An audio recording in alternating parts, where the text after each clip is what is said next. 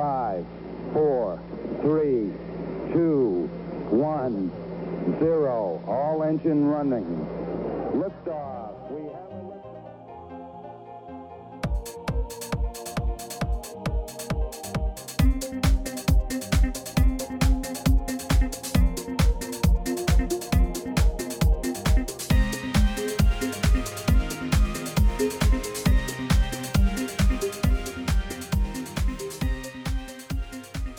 안녕하세요. 아, 한국과 미국의 스타트업 업계에 종사하시는 분들을 모시고 인터뷰를 해보는 저희 조광의 4센트 한눈만 팬다 코너가 돌아왔습니다. 아, 오늘은 박수, 예, 그렇죠. 네, 오늘은 저희 실험실 창업에 대한 이야기를 또 듣게 됐는데요. 아, 미국 텍사스 오스틴에서 로봇 스타트업을 창업하시고 현재 CEO로 계시는 링크다인의 김봉수 대표님을 모셨습니다. 환영합니다. 안녕하세요. 안녕하세요. 아, 반갑습니다. 한 두 달 전에 뵙고 이제 인터뷰에 오시- 나오셨는데 아, 바쁘신데 예, 응해주셔서 예. 감사드리고요. 예. 일단 저희 청취자가 굉장히 많은데 김 대표님 소개하고 그리고 회사 소개도 뒤에도 더 자세하게 하겠지만 그래도 간단하게 어떤 일을 하는 회사인지 소개를 좀 해주시죠. 예, 알겠습니다. 안녕하세요. 제 먼저 초대해 주셔서 감사드리고요. 저는 어, 텍사스 오스틴에서 작은 로봇 회사를 창업해서 운영 중인 김봉수라고 하고요. 어, 옆에 저희 집사람도 있는데 어, 어, 집사람하고 같이 이제 회사를 운영하고 있고요. 어, 어, 저희 회사는 이제 어, 로봇 회사고요. 로봇을 만드는 회사고 주로 이제 그 사람 곁에서 자동화를 할 수 있는 그런 로봇팔을 만들고 있는 그런 회사입니다. 아, 로봇 팔이요? 예, 예. 예, 네, 알겠습니다. 아, 음, 로봇 회사 스타트업 대표님 제가 처음 모신 것 같아요. 이게 뭐, 하- 하- 저 로보링크도 있긴 했었는데, 그 모- 모델이 이제 로보링크 쪽은 로봇을 작은 그냥 로봇 만들어가지고, 토이나 음. 아니면 이제 교육시장 쪽에 이제 집중하는 네. 거였는데, 이제 네. 지금 김 대표님 회사는 이제 로봇 자체에 굉장히 집중되어 있는 회사인 거죠. 예, 그렇죠? 그렇죠. 그렇죠? 어. 알겠습니다. 네. 아, 저랑 그 김봉수 대표님과는 또 예, 페이스북으로 아마 저희 처음 알게 됐죠? 그게 제가 어 이제 제가 막 창업하고 이제 나중에 이제 말씀드리겠지만 이제 뭐 SBIR 이런 관련해서 이제 정보를 검색하다가 그렇죠. 이제 박 박사님 이제 블로그를 발견해가지고 이제 열심히 읽다가 이제 집사람하고도 정보를 공유하고 그러다가 이제 집사람이 페이스북을 보고 발견해가지고 친구 신청하라고 이제 옆에서 아. 아, 예 친구 신청을 했습니다. 그렇죠. 이렇게 알게 근데 됐습니다. 정작 그 김봉수 대표님은 박사님은 그 페이스북을 잘 안 하시고 예 그렇죠. 그렇죠. 아, 알고 씨는 그 선아님께서 더 많이 하셔서 저랑은 저랑 오히려 더 친한 친해지셨어요. 그렇죠? 네. 네, 안녕하세요. 저는 LinkDyn Robotics에서 operating officer로 예, 음. 정식 명칭은 그렇고요. 남편하고 같이 창업을 해서 회사를 운영 중인 신선화라고 합니다. 아, 네. 환영합니다. 아, 사실 지금 제 옆에 제 아내도 자- 장사라님도 여기 같이 있으면 좋은데 지금 애들 아. 저녁 먹이느라 아, 네, 네. 함께하지 못했어요. 네, 네. 좀 아깝네요. 어떻게 저희 가서 저희 와이프도 좀 데리고 와야 되나요? 육자 되면 해야 될것 네, 같습니다. 다 같이 그냥 근데 두 분이 그러면 그 회사를 공동 창업하신 건가요? 예, 예. 어. 예, 그러니까 첫 1년 같은 경우는 이제 저희 둘이서 했고요. 이제 네. 어, 집사람이 이제 연구 개발 외에 이제 다른 걸다 이제 알아서 맡아서 하는 동안에 저 같은 경우는 이제 제가 이제 먼저 집에서 가정집에서 출발을 했는데 어, 1년 음. 이제 연구 개발은 저 혼자 이제 주로 하면서 이제 그 거라지에 이제 기계 같은 거 갖다 놓고 아, 50억 진짜로? 정도 땀 흘리면서 이제 만들어가면서 이제 아이디어 개발하면서 그렇게 시작을 했고요. 그래서 한 한 한 6개월, 7개월 정도 진- 준비를 하다가 이제 SBIR이라는 이제 미국 정보 정부 프로그램에 이제 신청하게 돼서 이제 그 다음에 이제 운 좋게 펀드를 받아서 이제 회사 어, 오피스를 얻어서 나오게 됐죠. 아, 진짜 아름다운 스토리입니다. 하여튼 뭐, 들으면 되고요. 그 조만간에 저희 그 레전드 스토리 하나 나올 것 같아요. 어떤 legend요? 이게 딱 이제 왁구가 돼, 있, 아 왁구라 쓰면 안 되겠구나 아, 요즘. 지금 아 이거 강박님 이러시면 안 되죠. 한일관의 외교적인 그 첨예한 대립이 이루어지고 있는데 왁구가 몇 명이니까 왁구가 죄송합니다. 네. 제가 지난 지난주 방송에서도 술 먹고 해서 그런지 그런 단어를 많이 썼더라고요, 제가. 아, 네. 그래서 반성을 했는데도 오늘 또 이러네요. 네. 어쨌든 그 말씀을 들어보니까 이 거라지 창업을 해가지고 나중에 이제 애플처럼 이런 회사가 되시면 저희 이번 방송이 굉장히 어, 사료로 아주 잘 쓰이지 않을까. 그 방송 들어봐라. 초기에 어? 그렇죠, 그렇죠. 링크다인의 어떤 스토리를 들어볼 수 들어볼 있다. 수 있다. 이러면서 예, 두 번에 두 분이 이렇게 어색하게 지금 방송하시는 거를 저희가 이제 인터넷으로 아주 그 오랫동안 저희가 데이터로 가지고 있을 수 있어가지고 아 그쵸. 제가 생각할 때는 이거 너무 긴 레전드적인 어떤 방송 컨텐츠가 되지 않을까라는 네. 생각이 좀 들었습니다. 아, 감사합니다. 감사합니다. 강박님과는 서- 그 전에 서로 뭐 인연은 없으시죠 두 분은? 예, 네. 예, 오늘 저희- 20분 전에 처음 네, 어, 인사 네. 예. 저희 홍굴부추 칼국수를 같이 먹었던 아니, 같이 먹은 게 예, 아니라 이웃 사촌지간이었던 걸 아, 발견하게 됐 아, 대전에서 맞죠. 길을 하셨으니까 예, 그런 네, 맞아요. 공통점은 좀 있겠네요. 대전에서 일단 이- 네. 그 사회생활을 좀 하시다가 오셨으니까 다들. 아, 그냥 공통점이 아니라 그 동네 주민이셨더라고요, 보니까. 아 그래요? 네. 어, 네, 네. 한 동네 한 네. 동네 사셨군요. 예, 그래서 같이 뭐 그 좋아했던 그 칼국수집 이야기를 했었고요. 그 다음에 저희 아, 또- 즉석 떡볶이집 예, 이야기를 했었습니다. 그래서 지금 동부 시간이 11시 50분이면 저희 야식이 딱 땡길 시간이잖아요. 예, 칼국수와 떡볶이 아 진짜 먹고 싶네요, 진짜. 아 저도 확 땡기네요. 예, 끝나고 먹어야죠.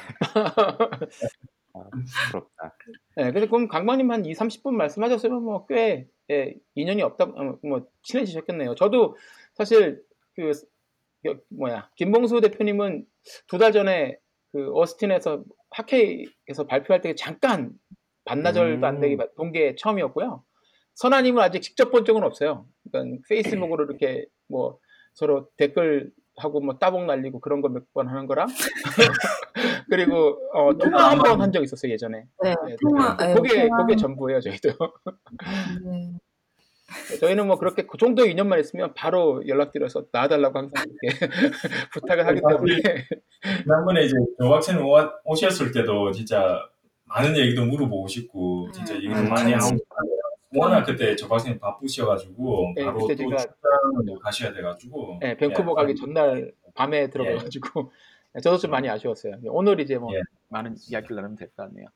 그러니까요. 아 혹시 뭐두 그- 분 예, 아, 말씀하세요. 저 질문 질문이 있어요. 네. 그조 박사님께서 그 김 박사 그 김 대표님한테 이 방송 요청을 하셨을 때 어떤 느낌이 드시던가요? 어느 어, 분한테 요청을 하셨어요? 그 제가- 사장님한테 하셨어요? 아니요, 아니요. 아니면- 제가 김, 그, 김 대표님은 김봉수 대표님한테 먼저 페이스북 메시지로 부탁을 드렸죠. 예, 그 뭐 어떤 생각이 드시던가요? 조 박사님이 야. 예, 요청을 하셨을 때. 조금은 좀 약간 좀 당황스럽고 부담스럽고요. 왜냐하면 이, 이 방송을 들었던 적이 없어가지고 네, 네, 그 생각으로는 아, 이, 이 그래도 스타트업에 대해서 이제 방송을 하는데 그래도 좀 성공적인 분들이 나와가지고 맞아. 혹시 네. 그, 그- 그런 관련된 정보를 원하는 분들한테 이제 좀 좋은 정보를 전달해 줄 그런 분들이 나올 것 같은데 제가 과연 그런 위치에 있는가 아직까지 그런 걱정이 좀 음. 있어가지고 약간 좀 했습니다. 그 대부분의 저희가 요청하면 많은 분들이 그 똑같은 반응을 하시거든요. 아니 제가 그런 거를 할 수 있을까요? 근데 저희는 오히려 그런 거 좋아하잖아요, 조 박사님, 그죠? 그럼요. 예, 저희는 또 그런 거 좋아하고 그리고 그분들께서 또 이렇게 딱 자리를 마련해 드리면 예, 말씀도 잘 하시더라고요. 아, 안, 어, 이거 안 불렀으면 어쩔 뻔했어. 그러니까 예, 예, 그런 적들이 되게 많은데 아마 오늘도 그럴 것 같습니다. 네. 벌써 제가 20분 만에 사전 인터뷰를 조금 네. 했는데 벌써 느낌이 좀 오더라고요. 아 이분들 예, 아 진짜 큰일 날 뻔했다 안 했으면. 안 말씀요. 예. 강박님 예, 또 좀- 촉이 좋거든요, 또. 예. 그렇구나. 두분 특히 바쁘실 텐데 또 이제 그 육아도 하셔야 되고 또 회사도 직접 두 분이서 이제 대표적으로 운영하시고 바쁘실 텐데 혹시 저희 4센트 팟캐스트 들어보신 적 있으신가요? 아, 솔직하게 말씀해 주셔도 좋습니다. 솔직히 말씀드리면은 제가 그 페이스북에서 그거 시작하셨다는 거는 계속 그 소식을 봤는데요. 네, 네, 제가 직접 계속 못 듣다가 이번 일을 계기로 네, 네. 이렇게 쭉 리스트를 팟빵도 깔고 좋아요.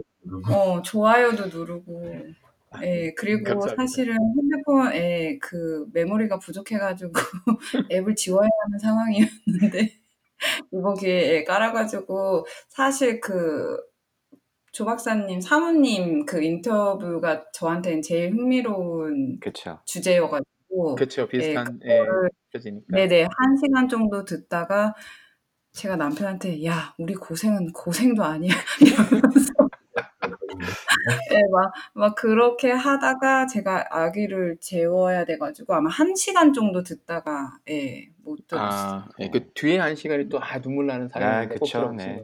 좋을 것 같습니다. 아, 감사합니다. 네. 네, 네, 그팀 저희가 예, 쓰셔야 되니까. 그렇죠. 네.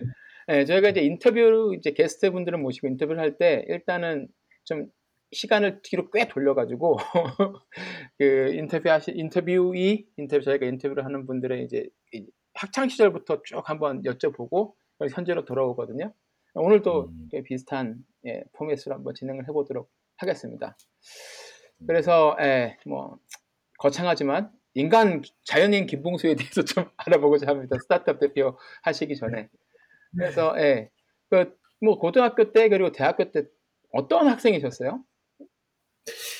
어, 뭐 일단은 일단 성격이 그냥 좀 부끄러움 많이 타고 조용했던 그런 그 학생이었고요. 네. 그냥 과학에 관심이 많아가지고 뭐 이렇게 뭐 자연 현- 현상이라든가 뭐 이런 거에 관심이 많아가지고 혼자 좀 사색하는 그런 거를 어, 즐겼던 것 같고요.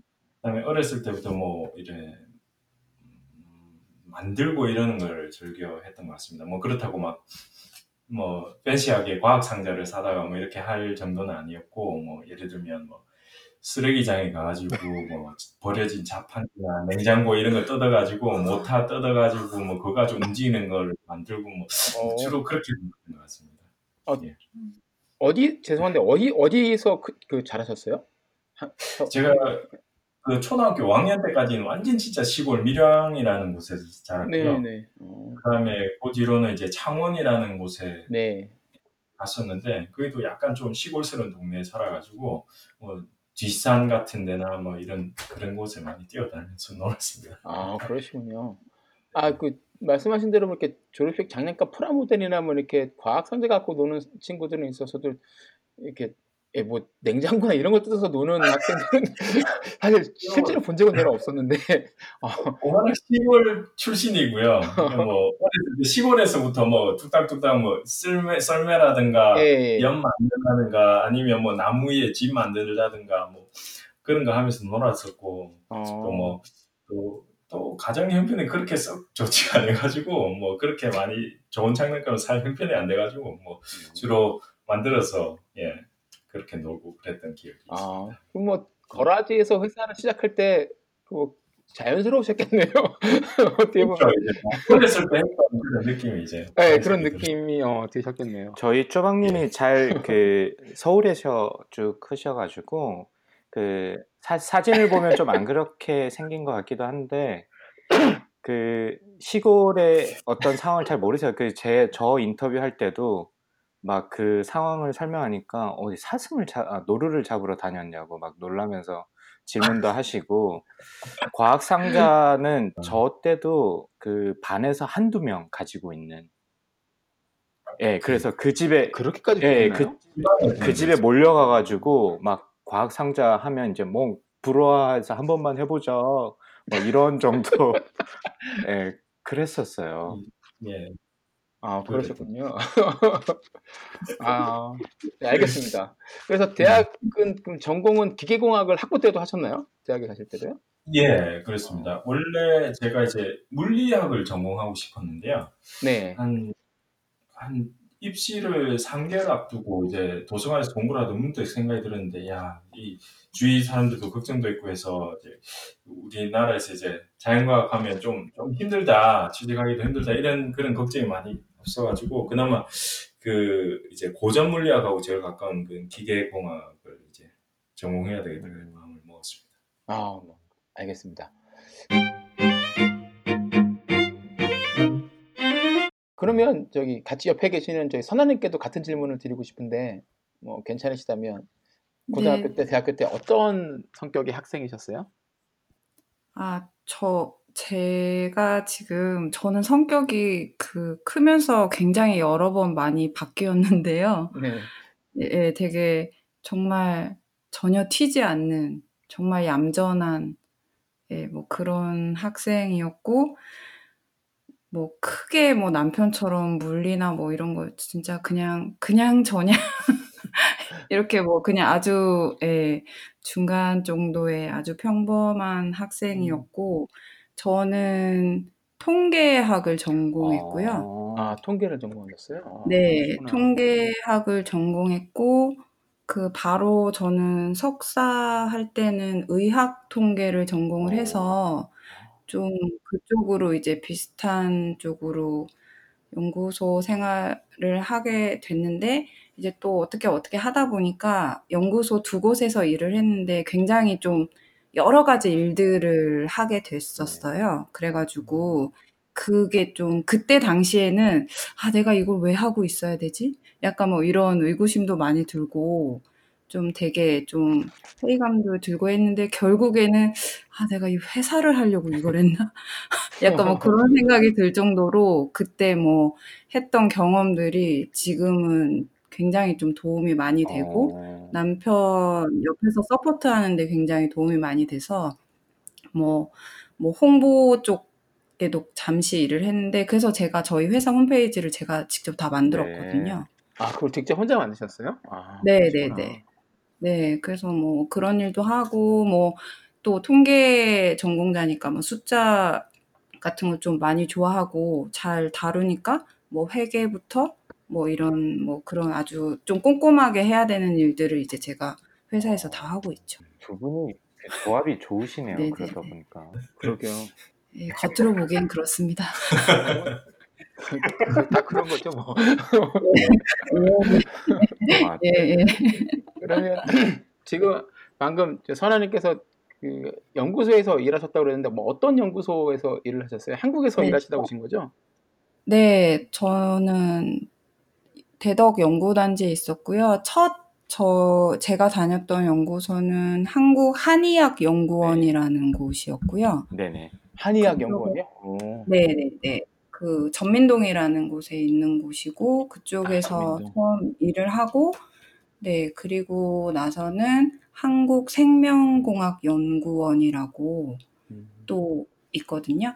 네, 네네. 그쪽에서 조금 있다가 GMO 어. 관련한 부서에서 예, 예, GMO면 그 유전자 변형 뭐 네, 식품 그- 네, 그런 네, 쪽인가요? 아, 좀, 네, 네, 그쪽에서 뭐 법, 법 제도, 그 다음에 뭐 그 공공 인식, 그 다음에 뭐 홍보, 이제 그러니까 정부에서 그 산업자원부 자원부에서 이제 관할을 하고 있는데 저희가 이제 그걸 위탁을 받아가지고 저희 부서는 좀 많은 음. 여러 가지 일들을 했었거든요. 그래서 그 부서에서 좀 예, 재미난 일들을 했었고 주 업무는 그 인식에 관한 그 어떤 보고서 같은 거나 뭐 설문조사나 뭐 이런 걸 해가지고 정부에 뭐 보고도 하고 뭐, 뭐 여러 가지 네네 네, 지금하고는 좀 많이 다른 네, 일을 했습니다. 예, 링크다인을 그 공동 창업할 수밖에 없는 운명적인 길을 걸어 오셨네요. 빅픽처. 네, 네, 아, 네, 그러시군요. 네, 아, 홍보 쪽 네, 홍보팀에도 잠깐 일을 했어요. 홍보팀에서도 계셨고. 아, 이거 홈페이지를 들어가 보시면 네, 네. 굉장히 잘 만드셨어요. 그러니까 리, 예, 홈, 홈페이지가 linkedin.com이거든요. L-I-N-K-D-Y-N.com인데 한번 들어가서 보세요. 이거 예, 어, 만드시는 만드시느라 고생했을 것 같아요. 저희 회사도 처음에 몇 년간은 저희끼리 만들다가 얼마 전에서야 이제 돈 주고 만들었는데 아 고생 진짜 많으셨겠네요. 대단하십니다. 근데 좀 재밌기도 하고, 예, 또 제가 막 배워서 하는 부분이라 좀 시간이 걸리긴 했는데요. 네네. 그래도 약간 내 음. 집을 짓는 것 같이 마치 네, 하나씩 하나씩 예, 뭐 어. 이렇게 좀 해보고 흥미롭기도 하고 뭐 WordPress 같은 것도 네. 뭐 찾아보면 워낙 소스가 많고 그쵸. 제가 뭐 프로그램 언어나 이런 걸 전혀 모르는 사람이지만 그래도 어느 정도 이렇게 바로바로 습득할 수 있으면은 좀 할만하더라고요. 저처럼 일반적인 사람도, 네, 평범한 사람도, 예, 그래서 열심히 만들었 는데, 예, 좀 많이 아직 부족합니다. 아, 야, 스타 컨텐츠가 없어요. 올려야 돼. 컨텐츠는 컨텐츠 대표님께서 만드셔야 되는 거죠. 네. 그러시구나. 그러면 그 두 분은 대전에서 만나신 건가요? 네. 예. 연구단지에는 소개팅을 많이 하거든요. 아 그래요? 네. 아 네. 그때 그러면 그 김봉수 대표님도 연구소에서 대전에 있는 어떤 뭐 연구소에서 이제 일을 하고 계셨던 건가요?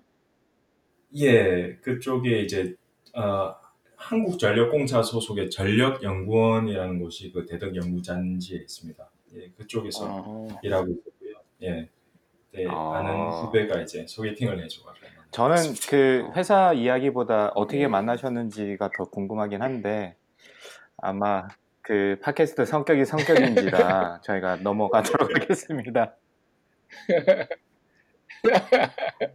또 소개팅으로 만난다. 아 그러면 거기서 한 그 몇 년 동안 일하시다가 그럼 유학을 나오신 거세요? 어, 저는 전력연구원에서 한 5년 반 정도 근무를 했었고요. 어, 그때 이제 아내는 한약 음. 7년 정도. 네, 예. 7년 조금 안 되게 아, 있었던 것 그렇구나. 그럼 일하시다가 이제 어 거기서 뭐 어떤 일들을 하셨는데 대충 그냥 뭐 간단하게 말씀해 주실, 해주실 수 있으세요? 아, 예, 그, 어, 저 같은 경우는 그 이제 전력 연구원 이제 이다 보니까 이제 주로 이제 전력 산업에 관한 그런 기술들 개발을 하는 곳이었는데요. 이제 뭐 첫 음. 반은 이제 화력 발전소 관련해서 이제 그 발전소에 이제 여러 가지 기계 부품들이 있는데 그 기계 부품들에 대한 어떤 그 신뢰성 예측이라든가 이제 수- 어, 수명 예측이라든가 그런 걸 이제 연구 개발하고 이제 현장 지원하는 그런 부서가 있었는데요. 그쪽에서 근무를 했었고 나머지 반은 이제 신재생 그 연구소 소속에서 이제 그 재생 신재생 에너지에 들어가는 어떤 에너지 저장 장치 그 중에서도 이제 그 flywheel 에너지 저장 장치라고 이제 무거운 물체를 이제 공중에 전자기력으로 띄워가지고 그걸 고속으로 회전시켜서 에너지를 순간적으로 이제 충전시키고 또 어, 방출시키면서 이제 그 하는 어떤 그 음. 에너지 레귤레이터 그런 용도의 어떤 그 배터리를 만들, 만드는 일을 했습니다. 아 그러시군요. 네. 그러면 연구소에서 일을 계속 하시다가 유학을 나오셔야겠다라고 마음 먹으신 어떤 뭐 계기가 있었나요? 아니면 오래 전부터 그렇게 생각을 하시고 커리어를 그렇게 가져가셨던 건가요? 그, 어, 이제, 뭐, 유, 유학을 해야 되겠다는 이제 계획을 뚜렷하게 가지고 있었던 건 아닌데요. 네네. 그냥 이제 계속 공부를 하고 싶다는 생각은 계속 있었어요. 근데 이제 연구 생활을 하다 보니까, 이제 연구 활동을 하다 보니까 이제, 아, 내가 이제 원하는 곳에 연구를 해야 되는데, 이제 그 어떤 전문적인 지식의 깊이? 이런 게 부족하다는 걸 굉장히 많이 느꼈었고요. 음. 그다음에 또 예전부터 또 로봇 쪽을 계속 공부를 하고 싶다라는 생각이 좀 있어가지고, 아, 예, 이게 이제 그런 이제 생각이 있는 걸 또 집사람도 계속 알고 있었고, 결국 이제 이제 되게 무모하다라고 생각이 들 수도 있는데, 다행히 집사람이 이제 support를 해줘가지고, 이제 그럼 GRE하고 토플 준비해라 이렇게 해가지고, 아니 남편이. 소개팅 하자마자 자기는 뭐 유학의 꿈이 있, 있다 뭐 어쩌고 저쩌고 하는데 이게 회사 생활을 하다 보면 아시겠지만 뭐 집에 와 가지고 GRE 공부가 됩니까 대체? 그냥 누워서 쉬고 싶지. 근데 이게 이렇게 결혼을 네. 했는데 이게 시간이 계속 흐르는 거예요. 음. 근데 저희가 되게. 안정적인 네. 생활을 하고 있었고 뭐 전력연구원 같은 경우는 뭐 사택도 나왔지. 어, 뭐 저희가 둘이 아직 아기도 없으니까 아, 그때는. 뭐 음. 예, 꼬박꼬박 월급 들어오는 것도 다 모을 수가 있었지. 뭐 이렇게 했는데 문제는 남편이 너무 간절히 가고 싶지만 뭐 GRE도 봐야 되고 토플도 봐야 되는데 이제 절대적으로 시간이 없다고 하길래 제가 회사를 음. 관두라고 했어요. 처음에는. 멋있다. 와, 이 진짜 예, 그걸 준비해야 되니까. 말씀 이렇게 하지 이게 진짜 쉬운 결정이 아닌데 이게. 아니 근데 그때는 아 내가 그냥 벌면 되지. 약간 뭐 이런 생각도 들었고. 어, 네. 예, 그래가지고 막 했는데 남편이 또 선뜻 뭐 어쩌고저쩌고 뭐, 뭐 못하고 뭐 그, 그러더니 이제 그 남편의 그 부장님께서 저를 찾아오셨더라고요. 선아 씨가 관두라고 했냐고. 그래서, 예, 제가, 네, 그냥 뭐 그렇게 얘기하고, 뭐, 아, 뭐 되게 응원해 주시지만 그래도 안 음. 갔으면 좋겠다는 식으로 네. 말씀을 하시고, 그때, 예, 그때 이제 신성동에서 이렇게 막, 그게 아직도 생각나긴 하는데, 근데 조금 더 음. 이제 고민을 해보라고, 그리고 남편이 그때 좀 몸이 안 좋았어가지고 휴직을 네. 이렇게 하게 해주셨어요. 음, 그래서 이게 몸도 쉬면서 이렇게 조금 가다듬다가 제가 강남의 학원에 등록을 시켰죠. GR이하고. GRE 학원에. 네, 제가 그 뭐지? 그거 이름 뭐지? 아, 고시원? 고시원을 제가 하나 데리고 가가지고 거기서 아, 네, 아, 뭐, 3개월 안에 예, GRE와 토플을 끝내도록 해라. 아, 뭐. 김봉수 대표님한테 죄송하지만 거의 키우셨네요. 네, 좀 시키는 대로 했습니다. 아니면 아예 아내가 시키는 대로 해야 됩니다. 예. 그래서 뭐 그렇게 그렇게 준비하고 뭐 해서 결국에는 이제 또 유학 나오기 전에 바로 복직을 해서 또 거의 나오기 전날까지 최선을 다해서 이제 회사에는 예, 일에 좀 예, 최선을 다해서 임하고 그렇게 하고 또 나올 때도 사실은 그 휴직을 할 수 있는 네네. 기회가 사실은 있었거든요. 근데 예, 그러면 우리는 이렇게 또 음. 편하게 돌아올 데가 있으면 안 된다. 그래가지고 사표를 내자. 그래가지고 예, 배 그렇게 배수진을 치는 마음으로 이제. 예, 예, 그렇게 사표를 하고 이제. 둘이 저희가 이제 딱 결혼해서 3년 반 동안 이제 저는 거의 매일 가계부를 쓰면서 살았거든요. 음, 왜냐면은 양쪽 다 집에서 이제 support를 해 주실 네네. 수 있는 상황이 아니었기 때문에 일단 가긴 가는데 우리가 다 5 년을 어떻게 버텨야 되니까 음. 그럼 돈을 모으자 유학 자금을 그래서 뭐 거의 죽어라 모아 가지고 퇴직금까지 이렇게 싸들고 이제 온 거죠 둘이 아, 서른셋 서른 하나에 음. 예, 예, 그렇게 네. 그렇게 아, 왔습니다. 그러시군. 그래서 이제 UT 오스틴, 텍사스 오스틴으로 가셔서 네. 그 네. 박사 학위를 시작을 하신 거죠. 예, 어, 예. 그러니까 33세 시작을 하셨으면 확실히 이제 다른 뭐 보통의 한국 유학생들보다는 늦게 시작하신 편이네요. 그렇죠. 네. 예, 좀 늦은 편. 네. 둘 저는 아, 그좀좀더 진행되기 전에 일단 그 여러분께서는 지금 현대판 평강공주와 온달 이야기를 좀 듣고 있는 것 같고요. 아, 진짜 대단하시네요. 아, 김봉수 대표님 지금 아, 제- 아, 네. 괜히 나왔다 지금 생각하실 것 같은데. 아, 근데 진짜 대단하네요. 예.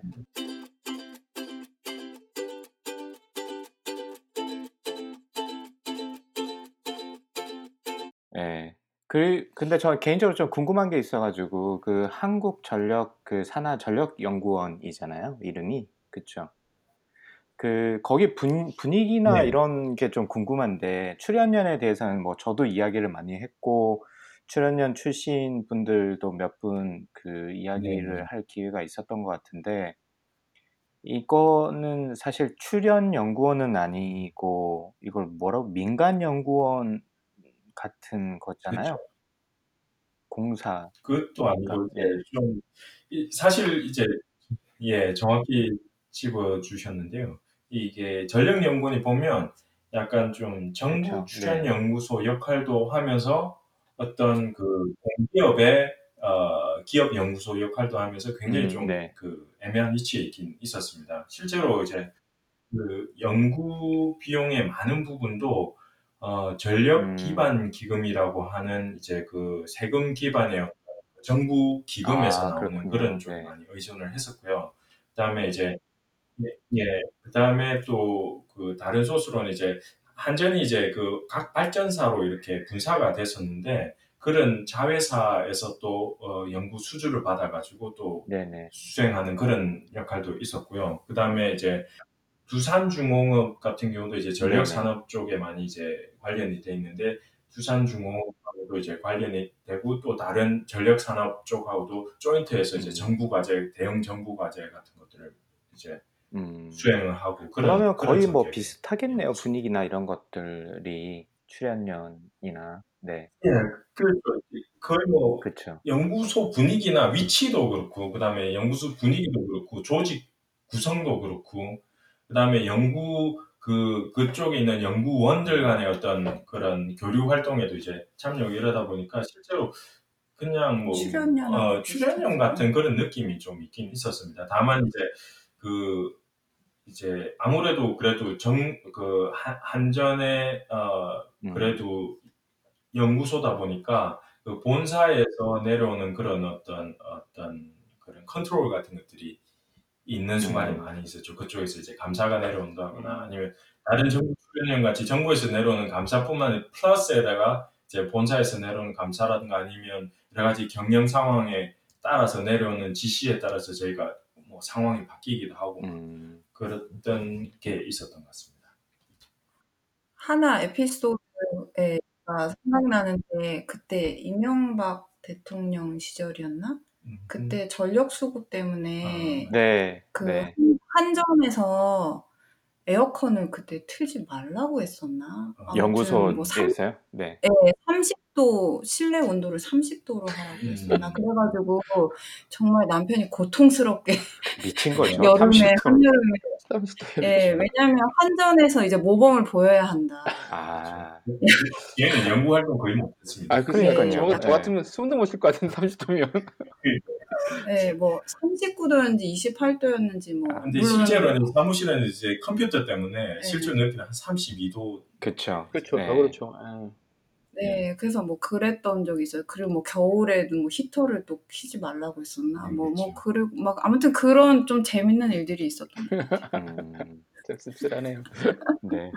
같아요. 아, 그 한전 전력 연구원에 대해서 이야기를 할 기회가 거의 없을 것 같아서 아마 마- 모르시는 분들도 좀 많고 그래서 음. 그래서 좀 궁금해서 좀 여쭤봤습니다. 어, 어떻게 좀 다르고 뭐 그런 음. 부분이 있는가 했는데 보니까 뭐 거의 분위기는 비슷한데 이 한전에서 내려오는 어떤 탑다운 형식의 과제나 지시들 그 다음에 또 출연연 형태의 어떤 기금을 받고 있으니까 약간 출연연 형태의 일부분의 어떤 기능도 하시었으니까 오히려 더 어떻게 보면 좀 복잡하게 느껴지기도 하네요. 그 조직 자체가. 예. 네. 그렇죠. 음. 예. 뭐또 반면에 또 이제 또 뭐 장점도 있을 수도 있, 는게 이제 아무래도 공사에 소속돼 음, 음. 있다 보니까 공사 직원으로서 그 받는 혜택이라든가 음, 복지 혜택이 예. 음. 너무 좋았죠. 그렇죠. 그다음에 네. 뭐 당연히 이제 그 어떤 고용의 안정성 뭐 음, 정, 인사 시스템 들어가면 이제 제가 2035년 9월 며칠 퇴직한다라는 게 항상 찍혀 있을 정도로 어. 뭐, 예. 저는 그게 답답했지만 네, 아무튼 네. 이제 그런 장점들이 있던 직장이었죠. 네. 그걸 이제 아. 박차고 나오셔서 이제 미국으로 나오셨는데 네. 그럼 오스틴에서 그 박사 과정 동안 어떤 연구를 하셨어요? 어, 일단은 이제 그 로봇을 공부를 더 해야 되겠다 해서 나왔었고요. 네. 어, 이제 운이 좋게도 이제 그 어, 재활 치료 하는 어, 그런 연구실에 이제 조인이 되면서 음. 이제 그 재활 치료용 외골격 로봇을 개발을 했습니다. 5년에 걸쳐서 이제 처음부터 이제 그 뭐 이제 컨셉 디자인부터 그 다음에 나무를 시작해가지고 나무로 이제 그 목각 프로토타입을 만들면서 나중에 이제 몇 단계 프로토타입 거치면서 이제 결국 나중에는 이제 그 작은 로봇 회사의 도움을 받아가지고 이제 최종 프로토타입을 만들고 그 다음에 이제 그걸 이제 컨 제어를 하고 그 다음에 이제 나중에 어 그러니까 사람 실험까지 이제 진행을 해서 그렇게 이제 어 박사를 마치게 됐습니다.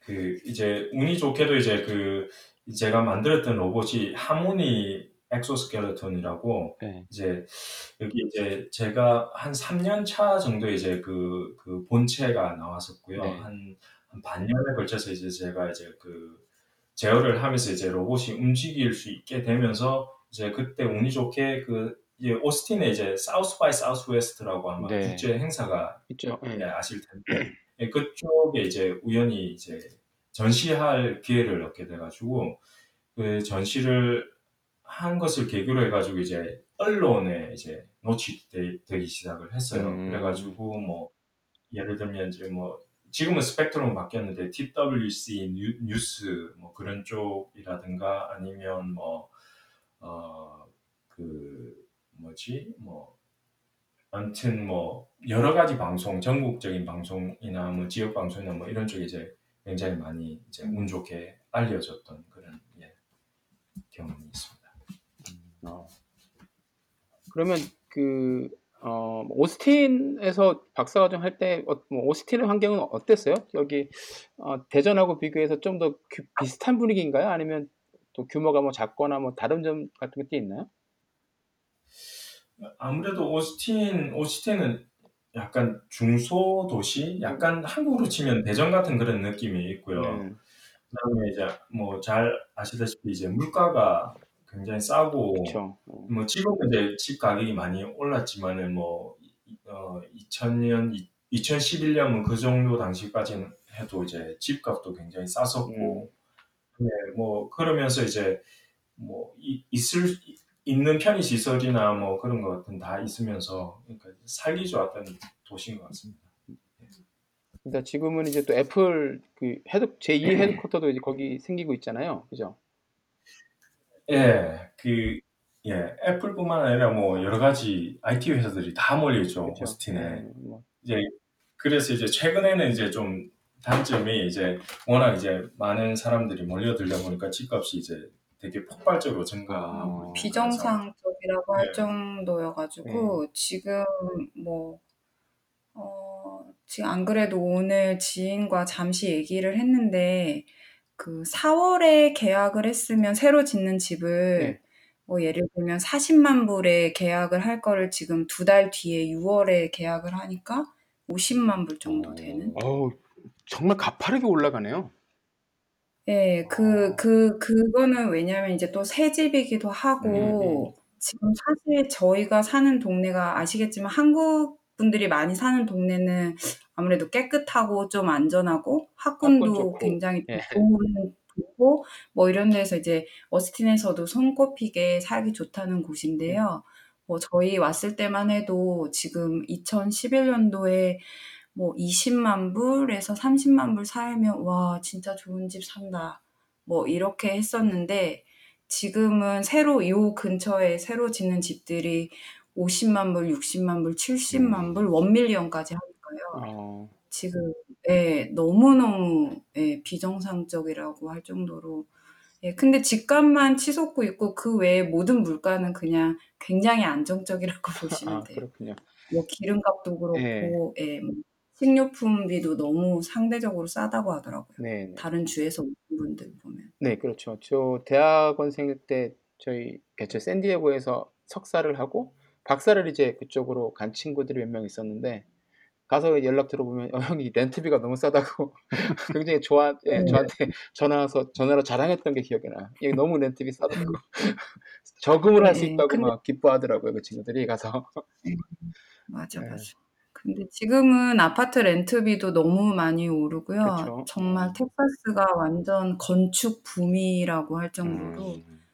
네, 모든 곳에서 집을 짓거나 아파트를 짓거나 하고 어. 있어요. 그러니까 tech 회사들이 근데 들어와서 이제 고용이 많이 되고 막 그렇게 네. 되면 장점도 있겠지만 항상 이런 문제가 불거지는 것 같아요. 그러니까 샌프란도 네. 그렇고 시애틀도 그렇고 샌디에고도 요즘에 좀 그렇고 오스틴도 지금 말씀하신 음. 대로 예, 그런 문제들이 계속 생기네요. 참 예, 그렇구나. 네, 알겠습니다. 그러면 박사과정 때 그 로봇을 연- 재활 재활용 로봇 그쪽으로 이제 연구를 진행을 하시고 그러면 이제 박사 과정 하시면서 아 이거를 가지고서 그러면 창업을 해야겠다라는 생각을 하신 건가요? 어, 어, 그런 생각을 이제 능동적으로 했던 건 아니고요. 네네네. 아까 말씀드렸다시피 이제, 이제 언론 쪽으로 많이 알려지다 보니까 자연스럽게 이제 주위에서 야, 이, 이거로 사업을 하지 않겠느냐 음. 이런 그 제안들이 많이 있었고요. 그렇죠, 그렇죠.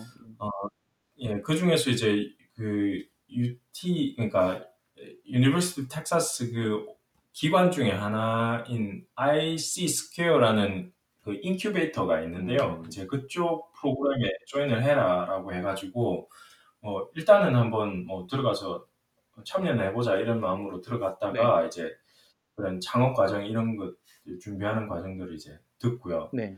그렇게 해서 이제 관심을 가지게 되긴 됐었죠. 음, 이제 근데 이제 뭐 결국 지금 하고 있는 거는 그 박사 때 했던 그 엑소스켈레톤을 계속 하는 건 아니고요. 네. 뭐 여러 가지 복잡한 사정들이 있어서 결국은 이제 지금 하는 것은 이제 그때 학교에 했었던 거하고는 상관이 없이 이제, 다른 쪽을 하고 있는 중이고요. 아 그러면 박사과정 때 하셨던 연구 주제랑은 약간 다른 뭐 원리로 작동하는 어. 기, 그 로봇인가요? 원리는 똑같아요. 원리는 원리는 비슷하고요. 네네네.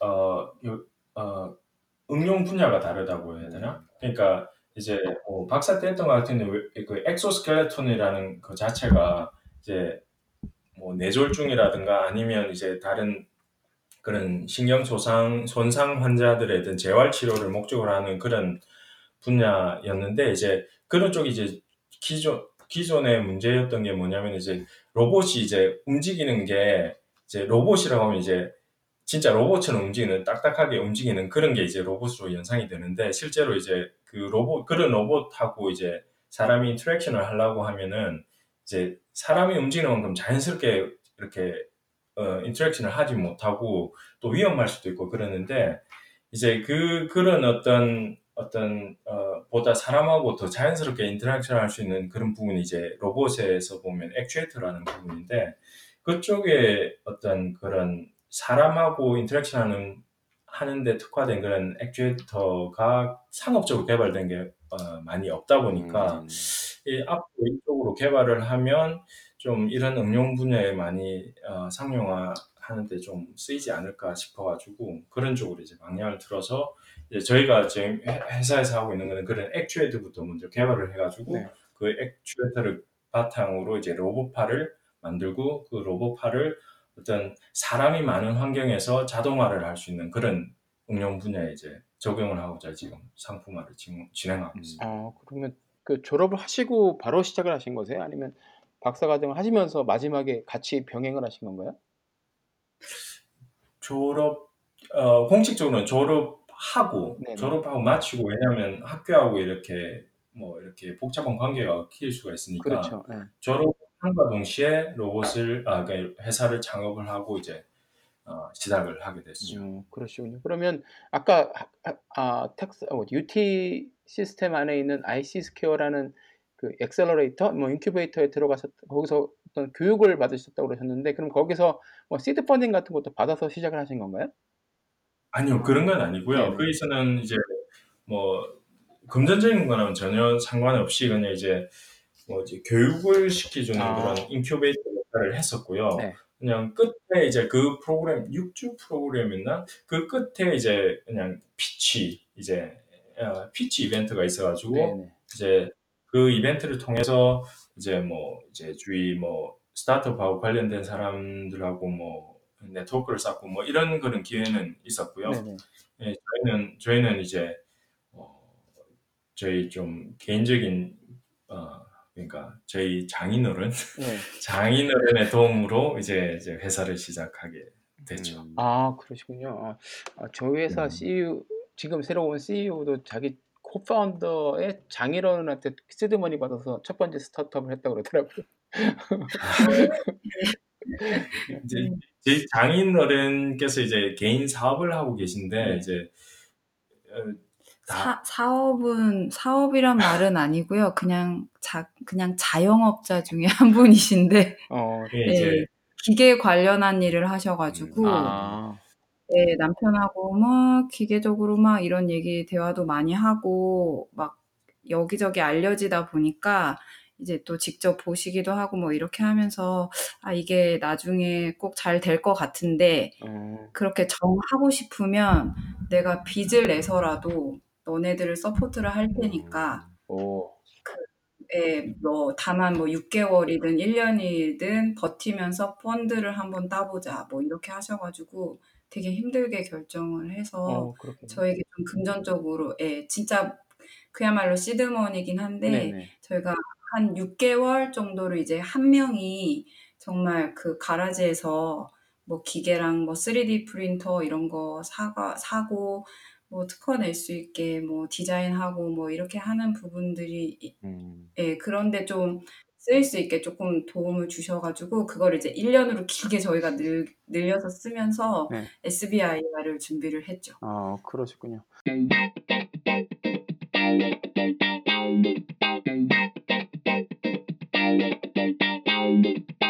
그러면 음. 그 창업을 처음 한다고 하셨을 때 그 선아님께서는 어떤 생각이 드셨어요?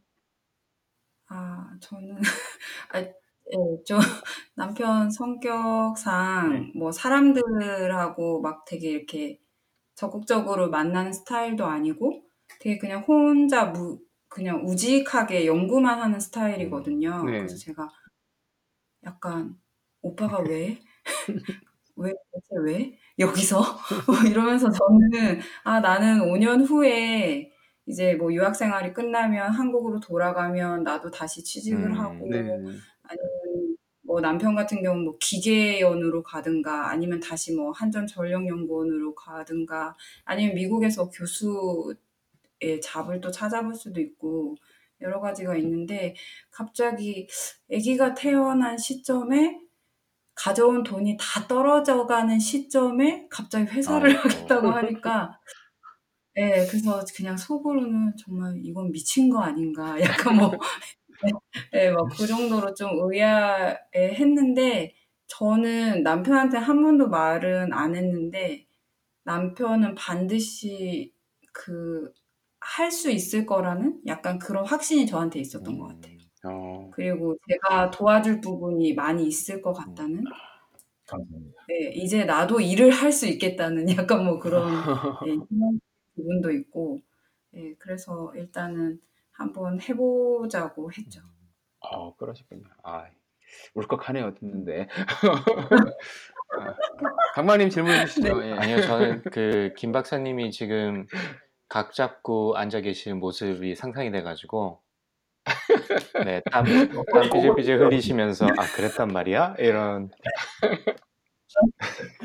음, 네, 그렇군요. 아, 그렇군요. 저는 그 박사 과정 하셨을, 하시러 가셨을 때, 그 선아님은 뭐 어떤 생각이 드시던가요? 그 남편분이 뭐 이런저런 이유로 뭐 지원도 많이 아까 해 주셨고, 그래서 이제 아 UT 오스틴에 가, 가기로 했다. 그래서 갔을 때 본인의 커리어도 있으셨을 거잖아요. 기존에 아까도 말씀을 하셨지만, 그렇죠. 그래 이제 네. 유학을 가게 되면 나는 이제 네. 어떻게 될까 라는 게 걱정도 됐을 것 같고 실제로 뭐 어떻게 지내셨는지도 사실 궁금하거든요. 예, 사실은 처음에는 유학을 왔는데 너무 좋은 거예요. 출근을 안 하니까.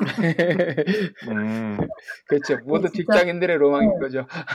네, 너무 좋고 저는 이제 아기도 그쵸, 없었으니까 와 이제 나에게 정말 이런 꿀 그러니까 꿀 같은 이런 시간이 그러니까 매일매일 이렇게 지속되고 남편도 뭐 아침 일찍 나가서 뭐 저녁 때나 오니까 여기서 새로운 사람들도 많이 이렇게 네네. 사귀게 되고 뭐 ESL 같은 것도 네. 다녀보니까 너무 재밌고 그래서 처음에는 그렇게 한 몇 달을 음. 지냈거든요. 지냈는데 이게 슬슬 이제 또 사람이 너무 놀고 그쵸. 있으니까 내가 이게 좀 약간 약간 이게 남들은 막 이렇게 열심히 달리고 있는 것 같은데 저 혼자 그냥 서 가지고 우두커니 있는 것 같은 그런 느낌이 음. 들더라고요. 근데 이제 사실은 제가 공부하는 쪽으로 그닥 재능이 없어 가지고 저는 뭐 머거지로 석사도 그냥 했기 때문에 그래서 박사를 하고 싶다는 생각은 아예 네네. 없었고요. 여기서 좀 새로운 걸해 음. 보자. 뭐 이래 가지고 제가 평소에 갖고 있던 취미인 사진을 네. 공부해 볼까?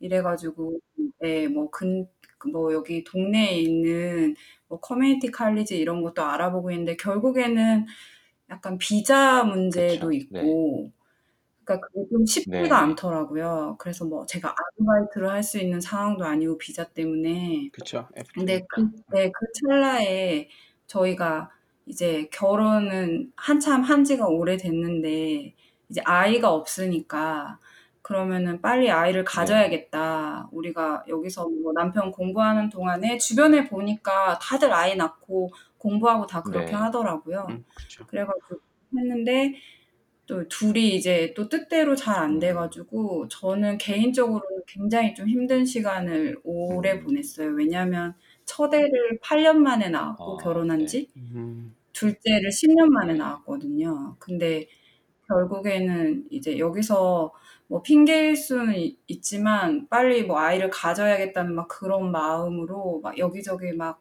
알아보고 하다가 결국에는 진짜 아시겠지만 여기 병원 같은데 유학생이 사실 이렇게 막 다니는 게 그쵸. 쉽지가 네. 않잖아요. 그쵸. 예, 워낙에 네. 예, 예, 예.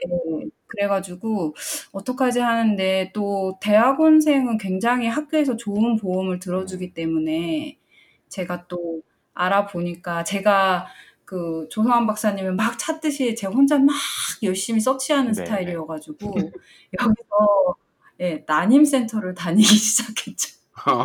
미국에서 예, 학교 보험을 이용해서 제가 네. 예, 그렇게 해 가지고 예, 좀 나중에 예, 그쪽에 집중을 해가지고 좀 실질적으로 제가 몸에 이상이 있다는 거를 알게 돼가지고요. 그래가지고 예, 3, 4년 차에는 그렇게 아기 때문에 시간을 보내면서 이제 간신히 터대를 갖고 뭐 이렇게 그렇게 그 보냈습니다. 본의 본의 아니게 좀 너무 깊이 내용이 들어간 것 같아가지고 혹시 괜찮으세요? 내용은? 아, 예, 예, 네. 예, 예. 뭐, 뭐, 숨길 일은 아니니까. 네. 예. 혹시라도 네. 나중에 아, 아, 괜히 얘기했다 싶으시면 말씀해 주시면 저희 강박님이 예, 요즘에 편집에 아주 물이 올랐습니다 기술에 자연스럽게 저런 내드릴 거예요 걱정 안 하셔도 됩니다. 아, 네. 나중에 들어보시면 아 우리가 기가 이런. 얘기 했었나? 뭐 이렇게. 예. 예. 그 네. 그럼 이제 지금은 두 분께서 같이 일을 하시잖아요 회사에서 네. 그러니까는 사실 저 같은 경우도 이제 약간 비슷하지만 그래도 회사 일하고 가정 생활은 분리가 돼 있어서 저희 아내가 음. 대충은 알아도 제 회사에서 일어나는 일을 시시콜콜이 하나부터 열까지 다 알지는 못하는데 두 분이 이제 계시고 거기다가 R&D 쪽에만 집중을 이제 하시고 남편분께서는 선아님은 이제 operation을 하시니까 정말 시시콜콜하고 골치 아픈 일들은 다 맡아서 하실 것 같은데 그 안에서 이렇게 갈등이라든가 아니면 힘든 점이 있을 것 같아요. 좀 어떠세요? 예, 예, 예. 예. 뭐 일단은 일단은 이제 회사에서는 어쨌든 제가 이제 그 어, 보스고요. 그- 또 집에 오면 집 사람이 보스인 거죠. 어, 이제 예. 근데 이제 이제 집사람 같은 경우는 그나마 이제 집과 회사 생활과 사생활을 잘 구분을 좀 해서 생활하는 음. 것 같기도 하고요. 근데 저 같은 경우는 좀 약간 짬뽕이 돼 있어가지고 집에 와 있어도 계속 이제 일 생각하고 회사 생각하고 또 그 생각이 나다 보니까 또 그 얘기를 또 집사람한테 음. 하게 되고 어, 근데 집사람은 그걸 좀 약간 되도록이면 집에서는 그런 걸 좀 피하고자 음. 하는 그런 그런 부분이 있고 그러다 보니까 좀 아무래도 집사람이 좀 피곤해하는 그런 부분이. 몹시, 몹시 피곤합니다. 그럴 것 같네요. 그런 부분이 좀 어려운 부분이 아닌가. 저도 좀 풀리하려고 노력하는데 좀 말 안 했으면 좋겠는데. 오히려 저는 집에서 회사 얘기를 안 하는데 아내가 자꾸 물어보는데 아. 무슨 일이냐고. 그 그게 뭐가 좋은 거야? 제가 두 분께 좀 궁금한 게 있어가지고 아마 어 그 박사 끝나고 아까 잠깐 말씀하시는 신분 문제 때문에 신분이 어떻게 되는지 아마 이거 들으시는 분들 중에서 혹시 박사 과정이나 이렇게 하시다가 창업을 생각을 하실 때 신분 문제가 아무래도 많이 음. 걸리잖아요. 그리고 가족의 문제도 크죠. 그 거의 저희가 뭐 그 유학생 같은 경우는 F2고 어 working 비자 같은 경우는 H4라고 부, 보통은 이제 dependent들이 가지고 있는 비자들이 사실 뭐 혹자는 숨만 쉴 수 있는 비자다. 아무것도 못하고 숨만 쉴 수 있다. 뭐 이렇게 이야기도 그렇죠. 하는데 뭐 어떻게 해결하셨어요? 그런 부분에 있어서. 예, 우선 이제 그 아마 유학생들 대부분 잘 아실 테지만 OPT. 졸업하고 나면 네. OPT라고 있습니다. 예, 그 이제 먼저 이제 STEM 분야 같은 경우는 이제 1년을 기본적으로 주어주면서 2년까지 음, 연장을 할 수 있가지고 네. 할 수 있어서 그게 working. permit이잖아요. 예, 그 OPT로도 개인 네. 창업을 할 수가 있습니다. 제가 그 피로처도 논의해봤는데 이건 아무 네네. 상관이 없고 그래서 일단 OPT 자격으로 회사를 네네. 창업을 했고요. 그 다음에 이제 좀 더 장기적으로 보기 위해서 이제 그 green card를 신청할 계획을 가지고 그 네네. NIW를 네.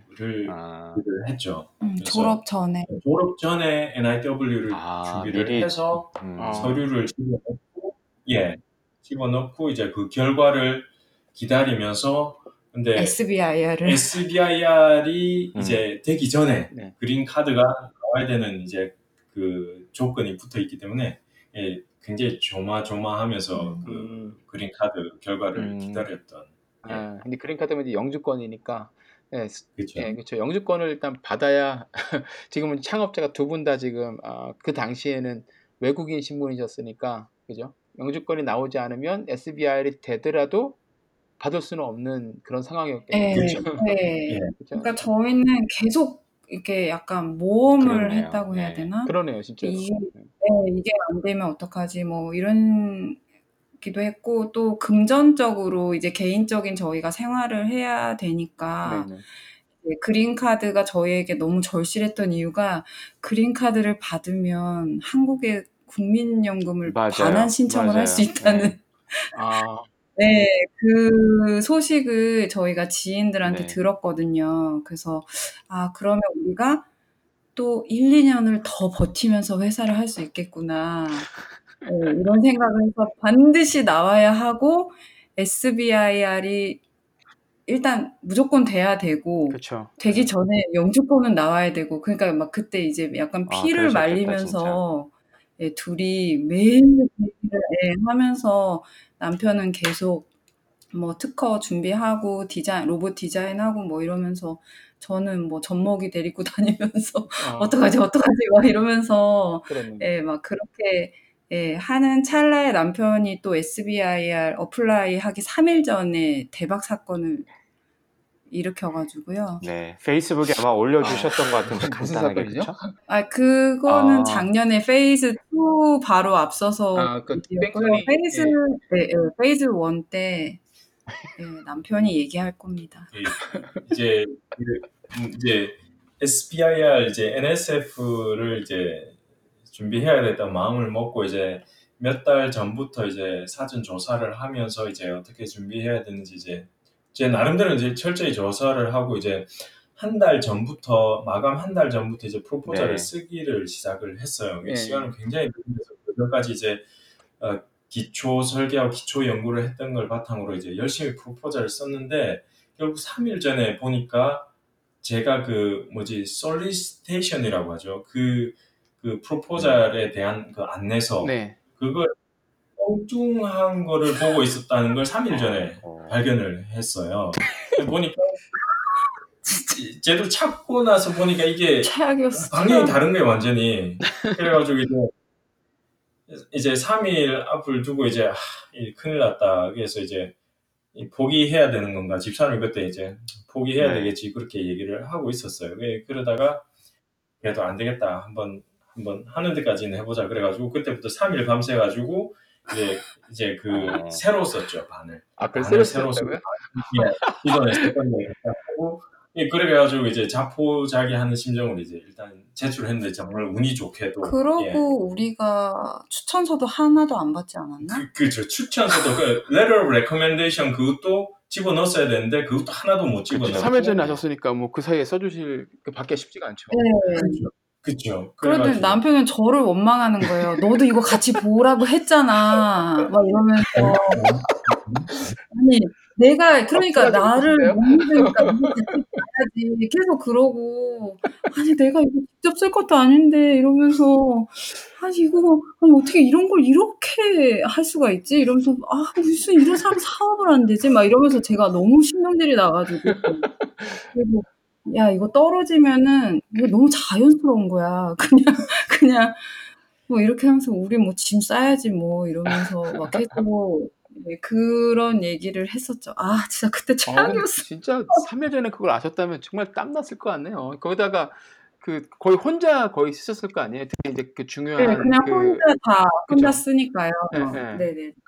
좀 저는 예. 그러다 서너 명이 나눠 써서 하는 것도 힘들어갖고 맨날 짜증내고 그랬었는데 혼자서 아, 3일 전에 아- 그거를 발견했을 때 그 당혹감은 정말 눈앞에 딱 그- 그려지네요. 예 하늘이 무너지는 것 같은 느낌이었습니다. 어 근데 예. 그러면 NSF 그러니까 여기서 NSF는 미국 과학재단이거든요. 네. National Science Foundation 맞죠? 근데 NSF SBIR을 그러면 첫 번째 첫 제출한 SBIR이 바로 그 선정이 된 건가요? 과제가요?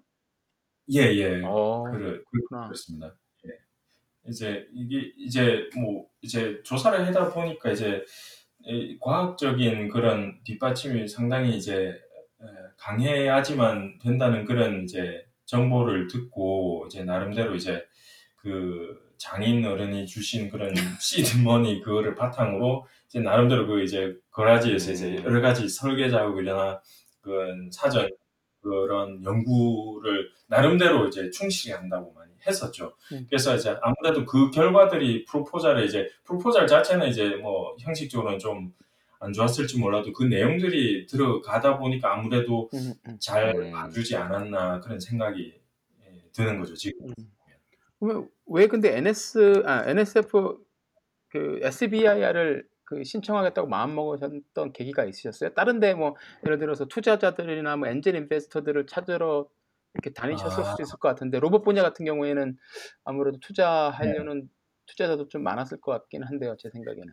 예, 사실 그 졸업하기 바로 직전에 네. 사실 그 엔젤 투자자 한 명을 만나게 됐어요. 지인을 통해 가지고 음. 그분이 그 지인이 나지. 어 그쵸. 어, 그, 그, 아, 아내를 지인으로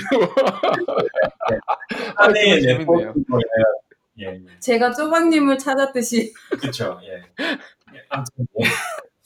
그래서 일단 그 알게 된 그 분이 오스틴에 이제 살고 계신 현지 분이었는데 이제 그분이 먼저 이제 그 스타트업을 한 세네 개 정도 엑시스를 하셨던 분이었어요. 음, 근데 주로 IT 쪽에 하셨던 분이었는데 저희, 저희가 하는 아이디어를 듣고 굉장히 음. 이제 마음에 들어 하시면서 예, 단순히 돈만 투자하는 게 아니라 이제 사업 적으로 같이 이렇게 이제 운영하는 쪽으로 이제 바라보면서 이야기가 굉장히 많이 진행이 음. 됐었어요. 정기적으로 계속 만나면서. 근데 이제 결국 그때 에, 당시에 이제 그분이 결국 원하셨던 거는 일단 너는 이제 연구 개발자니까 그냥 이제 음. 그냥 연구 개발실에서 머물면서 그냥 연구 개발을 해라.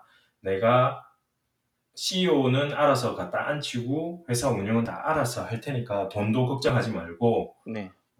할 테니까 그렇게 해라라고 했어요. 이게 저희 집사람하고도 굉장히 고민을 많이 했어요 그 순간에. 음. 왜냐하면 이- 이런 이런 뭐 처음부터 뭐뭐 저희로서는 뭐 5 밀리언 뭐 10 밀리언 이렇게 얘기를 하니까 오. 이게 저희로서는 그렇죠. 이 예. 상상을 못하는 금액이었죠 그때 당시로서는. 그렇죠. 예. 그러니까 이제 굉장히 혹했었고 그 그런 동시에 야, 과연 우리가 왜 스타트업을 처음부터 하려고 했었나? 과연 돈을 위해서 하려고 했었나? 그 기왕 돈 걱정 없이 연구 개발을 할 것 같았으면 그냥 음. 대기업 들어가서 연구 개발을 하지 왜 스타트업을 했나? 그런 이제 원초적인 그런 어떤 동기 그런 쪽으로 다시 돌아가서 계속 고민하고 고민하고 고민 끝에 결국 이제 음. 그 고사를 하고 거절. 결국 예 거절을 거절. 하고 결국 제, 제 힘으로 어떻게 한번 해보자 그렇게 시작을 하게 됐었죠. 그래서 이제 저희 힘으로 할 수 있는 거는 그나마 아무, 개발된 것도 없이 할 수 있는 거는 음. 정부에서 이제 지원해 주는 그런 프로그램밖에 없었던 거죠. 그쵸. 아, 네. 근데 그 아. 의미하신 그 지금 말씀하시는 걸 뭐 간단하게 말씀해 주셨는데 고민이 되실 분들이 많으실 것 같아요. 비슷한 스테이지에 있으신 분들이 그리고 특히나 저희가 이민자에다가 그쵸. 굉장히 이 불확실성이 높은 상황이셨잖아요. 그 당시가. 그랬을 때 그런 오퍼가 왔을 때 진짜 고민이 많이 됐을 것 네. 같은데 아마 다른 분들한테도 좀 그 참고가 좀 잘 됐지 않았을까 싶기도 하고 SBIR의 조건에 대해서는 저희 40일의 방송을 들어보시면 잘 나옵니다. 아니 저이 이 말은 청취자분들한테 하는 말입니다. 사실. 네. 네. 예, 예, 그쵸. 지난주에